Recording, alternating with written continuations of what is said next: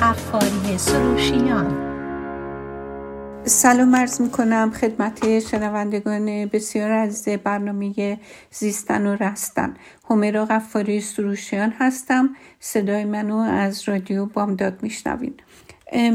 هفته گذشته ما درباره مسئله هیپنوتیزم و تلقیم پذیری صحبت کردیم. و اگر که شنونده برنامه هفته ببخشید گذشته بودید برای یادآوری دوباره به عرضتون میرسونم که صحبت ما راجع به کسی بود که در اثر هیپنوتیزم در یک برنامه تحقیقی و آزمایشی به تصور خودش نه ولی بلکه به جهت تلقینی که بهش شده بود با یک صحنه ساختگی دست به عمل ترور یک کسی زد که در واقع فکر می‌کرد که آدم بدیه و به این گونه یک آدم بسیار سالم و ساده و قانونمند در اثر تلقین تبدیل شده بود به یک قاتل. در حالی که اون گروه تحقیقی که داشتن این تحقیق رو انجام می‌دادن همه چیز رو صحنه سازی کرده بودن ولی این شخصی که تلقین شده بود بهش هیچی از نه جزئیات مسئله و نه کلیات خبر داشت. خب این البته خیلی ساده لوحانه است که ما فکر کنیم که با تلقین می‌تونیم همه رو به هر کاری وادار کنیم و یا حتی تلقین در مورد همه در واقع یا هیپنوتیزم در مورد همه یک جور جواب میده. همونطور که اگر برنامه یه هفته گذشته رو شنیده باشین خیلی ها تونسته بودن اونهایی که انتخاب شده بودن تا اینکه این آزمایش روشون آزمایش هیپنوتیزم روشون انجام بشه تو بعضی از مراحل به قول معروف با استانداردهای کسانی که می‌خواستن این تحقیق انجام بدن جوابگو در واقع نبودن و از تجربه و امتحان حذف شدن. فقط از این همه شرکت کننده که اگر یادتون باشه حدود 185 نفر بود. فقط یک نفر تونسته بود به مرحله آخر برسه که اون تلقین پذیر ترین آدمی بود که انتخاب شده بود. بعضی هاشون حتی تا جایی پیش رفته بودن که موقع هیپنوتیزم بدون هیچ مشکلی تمام لباساشون رو تو انظار عموم در آورده بودن اما نتونسته بودن مرحله بعدی رو که فرو رفتن در آب یخه در واقع تحمل کنن و با تلقین نتونسته بودن که باورشون این بشه که توی آب ولرمن در حالی که توی آب یخ بودن. خب پس ما باید اینو متوجه باشیم که هیپنوتیزم شدن افراد بستگی به درجه آمادگیشون برای تلقیم پذیری داره. خب اثر دارونما هم همینطوره. این هیپنوتیزمه. روی هر کسی جواب نمیده.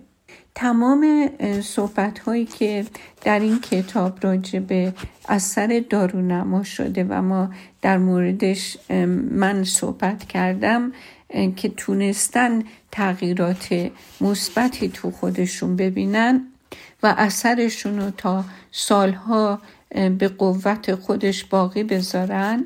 افرادی هن که در حین هیپنوتیزم درمانی هم فرایند تلقین پس هیپنوتیزمی روی اونها میشه که انجام بشه. برای مثال بسیاری از افراد هنگامی که بیمار میشن نمی‌تونن این ایده را بپذیرن که دارو، عمل، درمان یا تزریق به بهبودی بیماریشون کمک می‌کنه. حالا چه برسه به اینکه دارویی هم انجام نشه عملی هم نباشه و درمان و تزریقی هم نباشه و همه ساختگی باشه و اونها در واقع جواب بده بدنشون. اونا برای این کار باید بزرگتر از احساس احساسشون فکر کنن و اجازه بدن که این افکار باعث بروز احساسات جدیدی بشه و این احساسات جدیدم به نوبه خودش افکار جدیدی رو توشون تقویت کنه و حالت وجودی جدیدی در جدیدی در واقع در اونا ایجاد بشه. خب من فکر می‌کنم اینجا یه توضیحی باید بدم.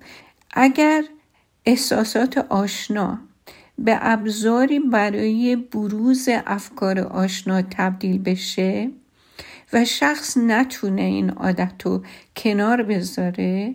میشه گفت که شخص در همون حالت ذهنی و جسمی گذشته قرار می‌گیره و همه چیز مانند قبل باقی میمونه.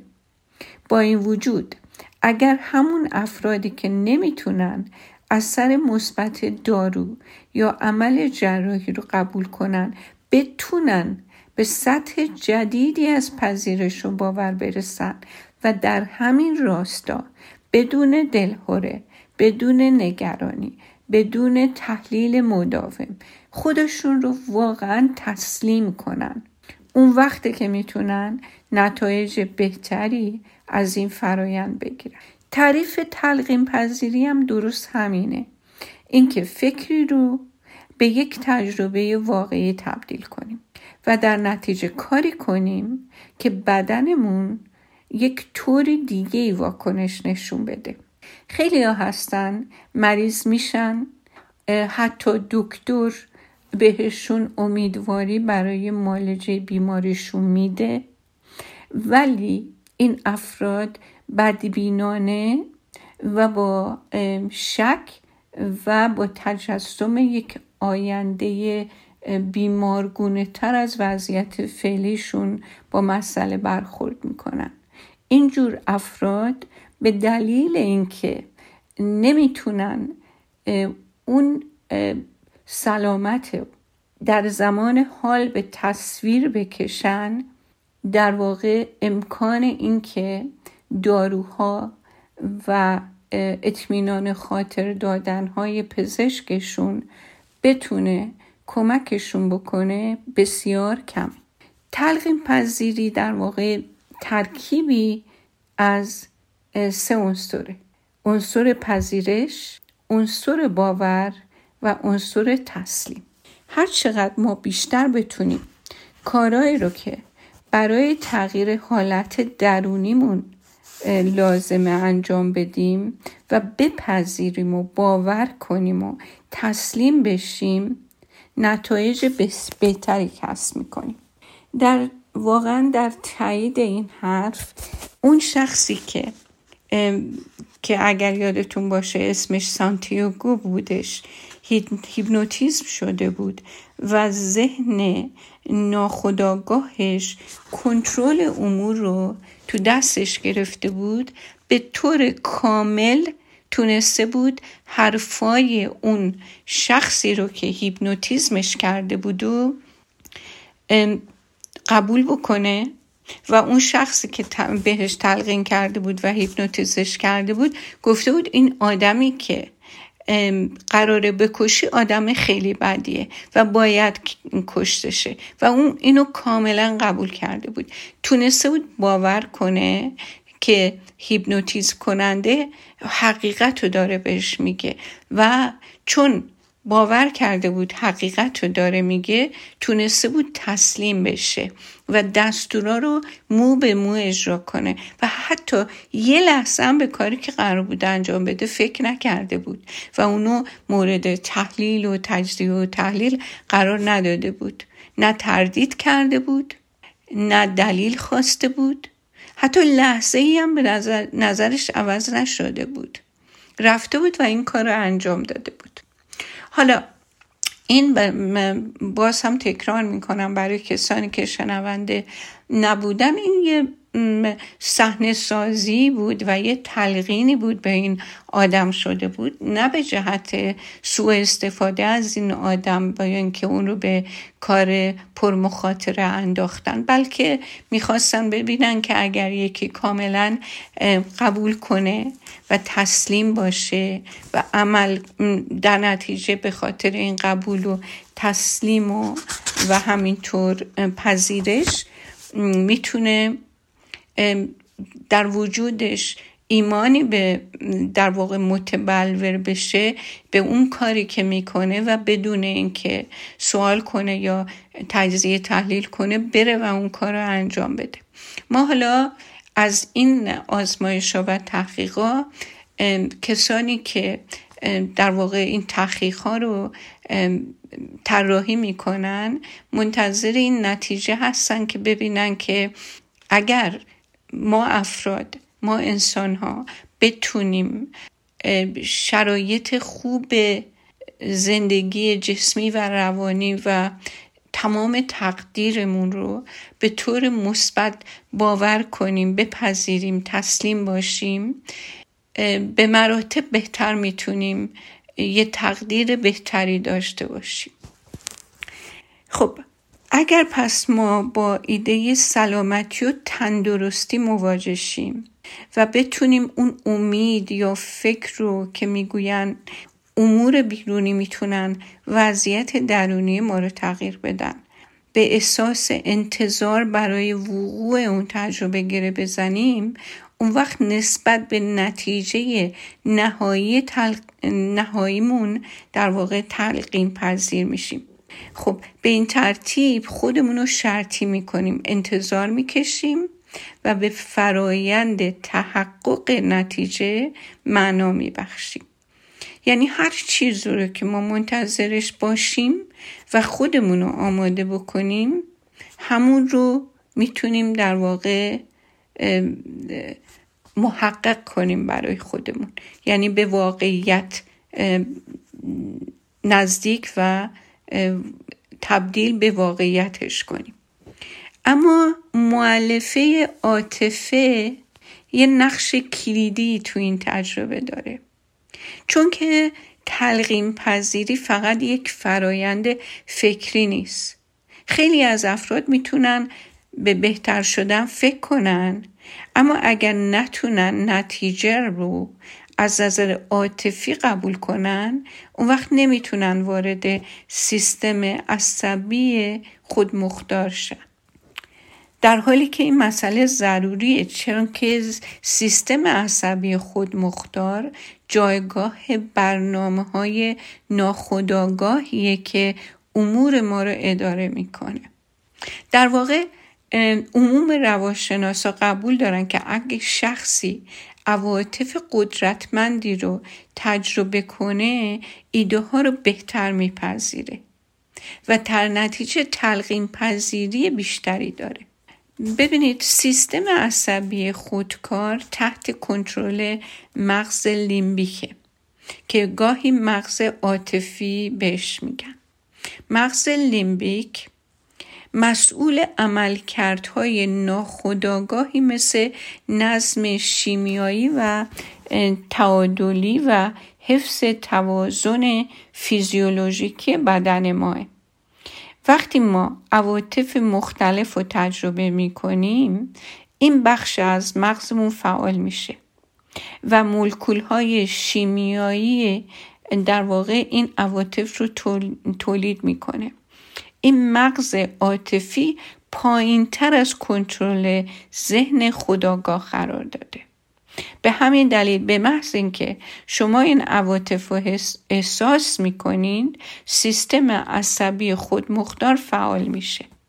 یعنی اولین جایی که تلنگر می‌خوره و مواد شیمیایی در مغز ما تولید می‌کنه همین قسمت لیمبک مغزه. بنابراین اگه بگیم اثر دارونما مستلزم اینه که فرد پیش از تجربه واقعی شفا یافتن یک عواطفی رو که عالی تر از اون مرحله که باید باشه هست باید در خودش ایجاد بکنه. اون وقت اگر فرد واکنش عاطفیش رو تقویت کنه سیستم ناخودآگاهش فعال میشه. یکی از راه های ورود به سیستم عامل و برنامه ریزی تغییرات اینه که به عواطف اجازه بروز بده. در صورتی که این کار رو انجام بدیم ما سیستم عصبی خود مختار ما به صورت خودکار فعال میشن و مواد شیمیایی مربوطه رو تولید می‌کنن. انگاری که به راستی در حال خوب شدنیم و بدن ما که همونطور که قبلا گفتم یک داروخانه کامل کامله که می‌تونه مخلوطی از این اکسیرهای کیمیاگرانه طبیعی رو از مغز و ذهن دریافت کنه. در نتیجه بدن از نظر عاطفی شبیه ذهن میشه. هر عاطفه برای این منظور مناسب نیستن. عاطفه بقا که ما دربارش صحبت کردیم تعادل مغز و بدن رو به هم میریزن و بیان ژنهای مورد نیاز رو برای تحقق سلامتی در ما کاهش میدن. حالا اون عاطفه بقا چیا بودن؟ توی هفته گذشته صحبت کردیم اینه که آیا من الان چه احساسی دارم؟ همین الان. او آیا چیزی در محیط منو تهدید می‌کنه؟ من در خطر هستم. چیکار باید بکنم که خودم رو مسئول نگر دارم؟ یعنی عاطفه بقا در واقع جایگاهیه که یک انسان اگر توش باشه به هیچ وجه احساس امنیت نمی‌کنه بلکه برای بقای خودش داره میجنگه. در نتیجه تعادل مغز و بدن به هم میریزه و باز هم تکرار می‌کنم اون جنهایی که می‌تونن سلامتی ما رو تضمین کنن اون کاهش پیدا می‌کنه خاموش میشه و بعد ترس و پوچی و خشم و خصومت و بیقراری و بدبینی و رقابت و نگرانی هرگز اجازه نمیده که ژنهای مربوط به سلامتی روشن بشه. در حالی که در واقع عکس این کار رو انجام میده. سیستم عصبی حالت ستیز و گریز رو فعال می‌کنه. ما گفتیم که روی سوروایول مود هستیم. در واقع عواطف بقا بر ما حاکمه. خب ما همش باید خودمون رو بپایم. خب وقتی که ما همش باید خودمون رو بپایم بدنمون حالت مثل اینکه توی حالت استراری و خطر همیشه باید آماده باشه. در این حالت فرد انرژی حیاتیش رو از دست میده. یعنی همون انرژی که در واقع ما احتیاج داریم. که شفا پیدا بکنیم اون انرژی رو در واقع از دست میدیم. و در ضمن تلاش برای وقوع اتفاقات هم همین حالت رو داره. به محض اینکه ما تلاش کنیم در واقع داریم با چیزی مقابله می‌کنیم. چون می‌خوایم اونو تغییر بدیم دست و پا می‌زنیم. واقعا می‌خوایم نتیجه رو تحمیل کنیم. حتی اگه وقتی خودمونم متوجه نیستیم این کاریه که ما داریم انجام میدیم. خب درست همون عواطف بقای که توازنمون رو برهم زده و هر چقدر بیقرارتر و کلافه تر بشیم بیشتر توازنمون رو از دست میدیم. خب حالا اگر اجازه بدین من میرم و برمیگردم دوباره به برنامهمون ادامه میدیم. با من باشیم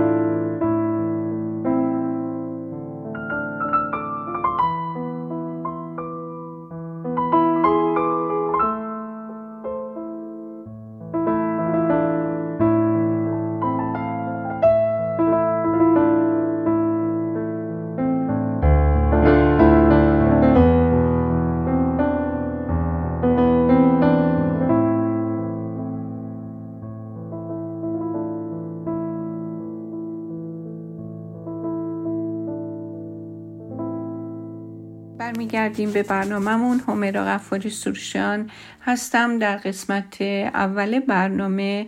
یک کمی راجع به ادامه دادم. در واقع این برنامه های چند هفته گذشته من همه دنباله همدیگه هستش.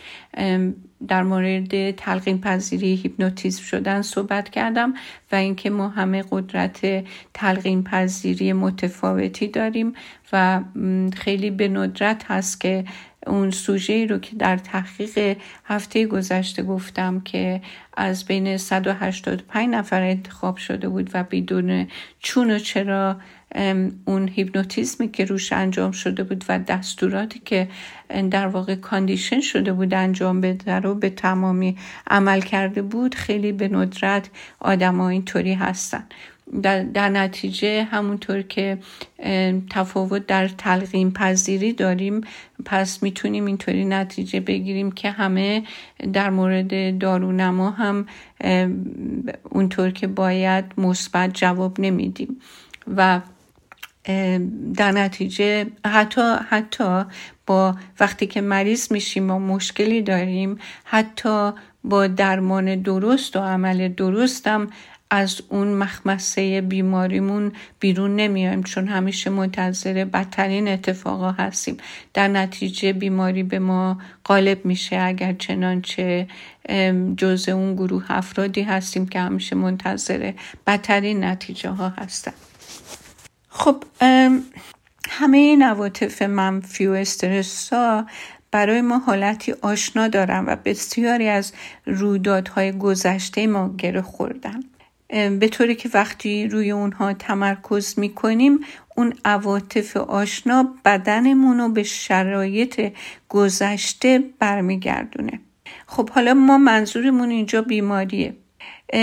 هیچ اطلاعات جدیدی نمی‌تونه ژنهای ما رو به شیوه جدیدی برنامه میریزی کنه. چون گذشته ما در واقع چون که چسبیدیم به گذشته هامون آینده ما رو تعیین می‌کنه. ولی از طرفی عواطفی مثل شکگذاری قدرشناسی باعث میشه قلب ما باز بشه. انرژی بدن به مکان جدیدی منتقل بشه و از مراکز هورمونی تحتانی خارج بشه. شوگذاری از عواطف بسیار قدرتمندیه و می‌تونه سطح تلقین پذیری ما رو بالا ببره. شوگذاری در واقع از نظر عاطفی به بدن ما یاد میده که رویداد مورد نظرمون پیشا پیش اتفاق افتاده. چون ما معمولا بعد از وقوع رویداد که اونجور که ما دلمون می‌خواد اتفاق میفته شک گذار میشیم. نه قبلش ولی اگر بتونیم در همه حال شک گذار باشیم تمام اون ویژگی هایی رو که ما الان داریم و قلبی رو که بازه و آغوشی رو که برای هر اتفاقی در واقع باز گذاشته باعث میشه که اون چیزی که امیدوار باشیم در زمان حال تجربه کنیم و این به اتفاقی که منتظرش هستیم در واقع اون نتیجه رو که در آینده امیدواریم رو بگیر. پس اینجا توصیه این کتاب و نتیجه این تحقیقات اینه که قبل از اینکه دلتون بخواد اتفاق خوبی بیفته در آینده فکر کنین که این اتفاق افتاده و گذاری کنید. چون که ذهن ناخودآگاه شما باور می‌کنه که این رویداد واقعا اتفاق افتاده. یا همین حالا تو همین لحظه در حال اتفاق افتادنه خیلی مسئله جالب و در خور تعمقیه. اگر که عواطفی مثل قدرشناسی و سپاسگزاری رو ما تو خودمون به وجود بیاریم و اونو با یک نیت واضح ترکیب کنیم. می‌تونیم اون رویداد رو در قالب عواطف بروز بدیم. می‌تونیم مغز و بدنمون رو تغییر بدیم. یعنی یه جوری اگه بخوایم دقیق تر بگیم در این حالت ما می‌تونیم از نظر شیمیایی به بدنمون دستور بدیم که همون چیزهایی رو بدونه که ذهنمون اونا رو از نظر فلسفی می‌دونه. میشه گفت که ما در لحظه حال وارد آینده جدیدی می‌تونیم بشیم. ما دیگه با توسل به عواطف آشنا و بدوی گذشته تکیه نمی کنیم و گیرش نمیدیم بلکه با استفاده از عواطف عالیتری به سمت یک آینده جدید پیش میریم و قدم می‌ذاریم. خب حالا دوباره بریم سراغ همون بحثی که قبلا مطرح کرده بودیم اینکه هر یک از ما در برابر تلقین ها سطح پذیرشمون متفاوته. در نتیجه سطح تلقین پذیری ما با هم فرق می‌کنه. هر کدوم از ما سطح پذیرش ویژه‌ای برای افکار، تلقین ها، دستورا واقعیت بیرونی و درونی داریم. و این سطح به متغیرهای زیادی هم بستگی داره. میشه گفت که سطح تلقیم پذیری با تفکر تحلیلی رابطه عکس داره. یعنی هر چقدر که ما ذهن تحلیلیمون بزرگتر باشه تلقیم پذیریمون کمتره. و هر چقدر که ذهن تحلیلیمون کوچیکتر باشه تلقیم پذیریمون بالاتره. حالا ذهن تحلیلی چیه؟ ذهن تحلیلی همون ذهن انتقادیه. یه قسمتی از ذهنمونه که به صورت آگاهانه از اون استفاده می‌کنیم و ازش با خبریم و این ذهن حاصل فعالیت نئوکورتکس که متفکره. قسمتی از مغز که جایگاه جایگاه هوشیاری مذارت می‌خوام. خداگاه ما هستش. که فکر می‌کنه مشاهده می‌کنه مسائل رو به خاطر میسپره و مسائل رو حل می‌کنه. این قسمت از مغز تحلیل می‌کنه قضاوت می‌کنه تجدید نظر می‌کنه بررسی می‌کنه سوال می‌کنه تضادها رو شناسایی می‌کنه موشکافی می‌کنه استدلال میاره توجیه می‌کنه تعمل می‌کنه. چیزایی رو هم که در اثر تجربیات گذشته یاد گرفته میاره به نتایج آینده و یا چیزایی که هنوز تجربه نکرده در واقع تعمیم میده. یعنی میگه چون در گذشته این اتفاق افتاده حالا در آینده هم این اتفاق خواهد افتاد. ببینین اگر که باز هم شنونده برنامه گذشته بودین دیدین که اون آزمایش های هیپنوتیزمی که توی فصل قبل گفتم هفت نفر از یازده نفری که هیپنوتیزم شده بودن اینها توی رستوران در اثر تلقین لباساشون رو در آوردن و ولی بقیه همکاری نکردن. چون که ذهن تحلیلیشون در واقع اونا رو سر عقل آورده بود.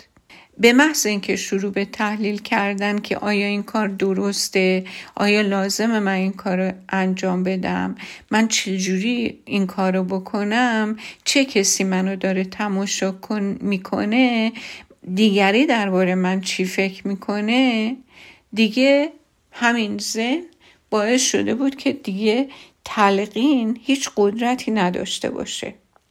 و در نتیجه اونها تلقین روشون کار نکرده بود همون خود همیشگی و قدیمیشون بودن. ولی اونایی که لباساشون رو در بودن بدون هیچ پرسش این کار رو انجام داده بودن. خب این نشون میده که اونا کمتر از بقیه تحلیلی بودن.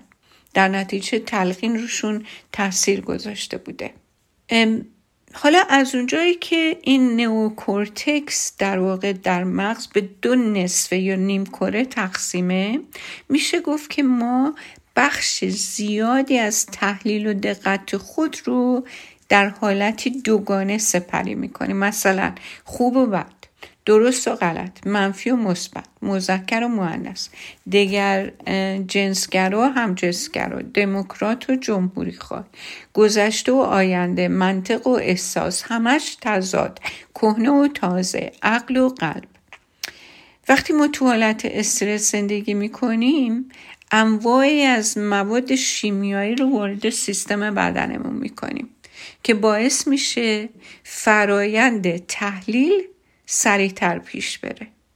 ما بیشتر و بیشتر تحلیل می‌کنیم تا بتونیم نتیجه نتایج موضوعات رو تو آینده پیش بینی کنیم و بتونیم بر اساس تجربیات گذشتمون از خودمون در برابر بدترین سناریوهای ممکن محافظت کنیم. پس می‌بینیم که ذهن تحلیلی چیز بدی نیست. این ذهن در تمام طول عمرمون خدمت زیادی به ما می‌کنه. همین ذهنم هست که ما رو انسان می‌کنه. در واقع وظیفه این ذهنه که در میان دنیای بیرون و در دنیای درون ما یک معنا و انسجامی برقرار بکنه.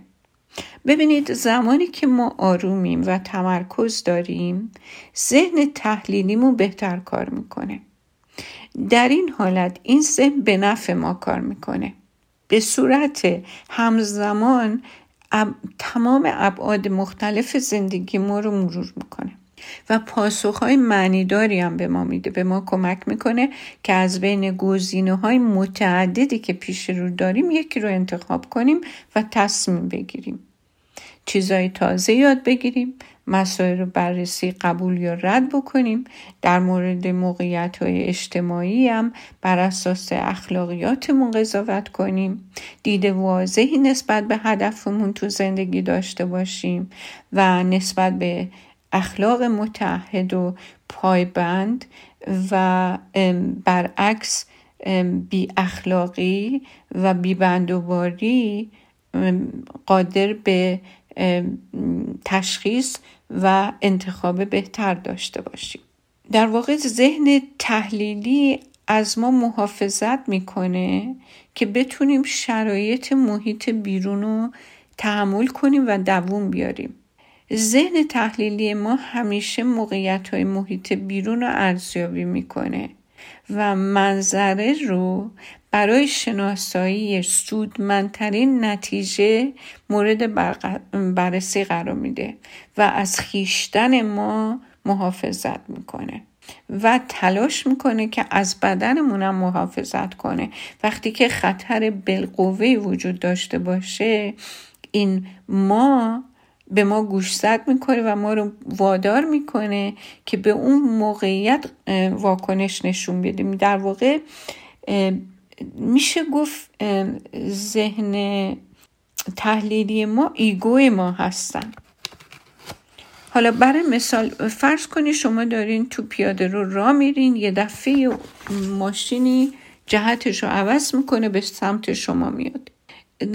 در این حالت شما به اون طرف خیابون میپرید تا از خودتون محافظت کنید. این در واقع ego شماست که شما رو راهنمایی می‌کنه.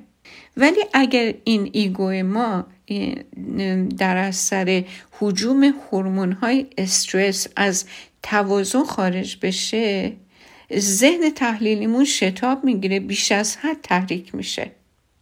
اینجایه که ذهن تحلیلی به نفع ما کار نمی‌کنه بلکه برعکس به ضد ما کار می‌کنه. ما برای اینکه دچار تحلیل بیش از حد میشیم. و ایگو به خاطر وظیفه که داره ما رو به اولویت اول تبدیل می‌کنه و خودخواهی ما رو به بالاترین حد ممکن میرسونه. به طوری که فکر و احساس انگار که کنترل امور رو به دست گرفتن تا بتونن از هویت ما محافظت بکنن. و تلاش می‌کنن که امور رو تحت کنترل در بیارن. پیش بینی می‌کنن که برای ایجاد یه موقعیت امن و بی خطر لازمه که به چه کارهایی دست بزنیم. به همین دلیله که احساس درد و رنج یا احساس قربانی بودن و از موقعیت های ناشناخته پرهیز کردن و اونها رو بالقوه خطرناک تلقی کردن در واقع به سراغ ما میان. چون که ایگوی ما یا اون ذهن تحلیلی ما نمی‌تونه به ناشناخته ها اطمینان کنه. همیشه دنبال یه عواطف اعتیاد آوره. ego واقعا خواسته داره حاضر هر کاری انجام بده تا به اونا برسه. یعنی ego برای محافظت از خودش از هیچ مکر و و رقابت و فریبی دریغ نمی‌کنه. و این در واقع موقعی این ego موقعی که ego در واقع بگی خود. موقع اینطوری میشه که از حالت تعادل بیرون اومده باشه و احساس خطر بکنه. کی از تعادل بیرون میاد؟ وقتی که موقعیتش خیلی استرس‌زا باشه. استرس زیادی تجربه کنه. چون که ذهن تحلیلی بیشتر به سمت تحلیل پیش میره. و وقتی که این اتفاق میفته آگاهی ما بیشتر و بیشتر از سیستم ذهن ناخداگاهمون فاصله می‌گیره. در نتیجه زندگی رو ما از منظر گذشته عاطفیمون تحلیل می‌کنیم. در حالی که چاره مشکلات ما تو این عواطفی که در گذشته بوده نیست. و در نتیجه کاری می‌کنه که تفکر ما در واقع در چارچوب همون مسائل محدود خودش دور بزنه و همون مواد شیمیایی رو در ما به وجود بیاره که در واقع تو همون قفس و چارچوب فکری خودمون باقی بمونه. خب وقتی که ما تو این شرخ باقی بمونیم همون عواطف همیشگی قبلی رو که تو گذشته تجربه کردیم تجربه می‌کنیم و همون چیزهایی رو که تلخ و بد بوده و ازش میترسیم در واقع در زندگی زندگیمون به تصویر می‌کشیم. خب وقتی هم که این ذهن تحلیل تحلیلی ما فعال خیلی زیادی. پس تلقین پذیری ما نسبت به نتایج جدید کاملا پایین میاد. چرا؟ چون تو حالت استرار نمی‌تونیم ذهنمون رو باز نگه داریم به امکانهای جدید فکر کنیم و بالقوگی جدیدی رو بپذیریم. حالت استرار اصلا اون زمانی نیست که ایده جدید به سراغ ما بیاد. که ما این ایده ها رو در واقع تسلیمشون بشیم. وقتی که ما در حالت استرار هستیم همیشه اون موقع اصلا زمان اعتماد کردن نیست بلکه زمان اونه که ما جبهه بگیریم از خودمون محافظت کنیم دونسته ها ندونسته رو مقایسه کنیم و بیشترین شانس بقا رو برای خودمون به دست بیاریم. خب چیکار می‌کنیم؟ میریم سراغ ناشناخته ها قطعا این کار رو نمی کنیم از ناشناخته ها فرار می‌کنیم. خب پس اینطوری اگر به یه عبارتی اگه بخوایم خلاصه کنیم میشه بگیم که وقتی که ذهن تحلیلیمون تحت تاثیر هورمونای استرس قرار می‌گیره تفکرات ما محدود میشه. اصلا مسائل جدید رو بهش اطمینان نمی کنیم تلقین پذیری نسبت به افکار کاملا کم میشه و هیچ علاقه به شناخت افکار ناشناخته نداریم. خب پس این ایگو ذهن تحلیلی ما در واقع هم می‌تونه به نفع ما کار کنه هم به ضرر ما. ولی اگر بخوایم به نفع ما کار بکنه باید بتونیم اون تعادل خودمون رو نگه داریم. و حالا توی هفته های دیگه همونطور که در هفته های گذشته یک توضیحاتی راجبش داده شد باید ببینیم که ما چطوری می‌تونیم در تعادل استرس ها رو در زندگی کمتر کنیم تا بتونیم یک با آغوش باز از زندگی استقبال کنیم. به جای اینکه همیشه گریز و ستیز با زندگی داشته باشیم. امیدوارم که هفته خیلی خوبی داشته باشین. همه این برنامه ها به خاطر اینه که شما بتونین از جنبه های مختلف به اون موجودیت خودتون نگاه بکنیم برای اینکه انسان یک پدیده خارق‌العاده هستیه و یک گنجیه که اگر به اون معادن سرشارش دسترسی پیدا بکنه حیرت انگیزه و هیچی کم نداره و از بیرون هیچی لازم نداره. همه قوت ها به تمامی و همه خاصیت ها به تمامی در وجود تک تک همه ما هست. مثل ثروتمندایی هستیم ما که ثروت سرشاری رو در اختیار داریم ولی همیشه در فقر زندگی می‌کنیم.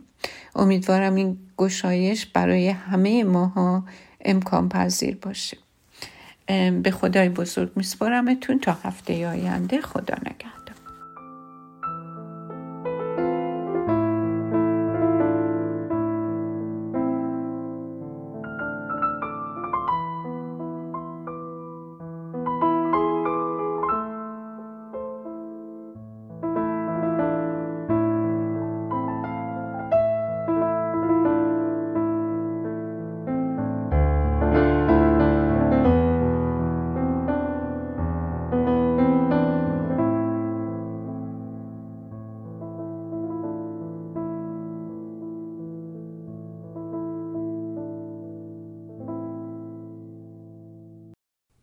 رادیو بامداد صدای ما و شما با زبانی آشنا.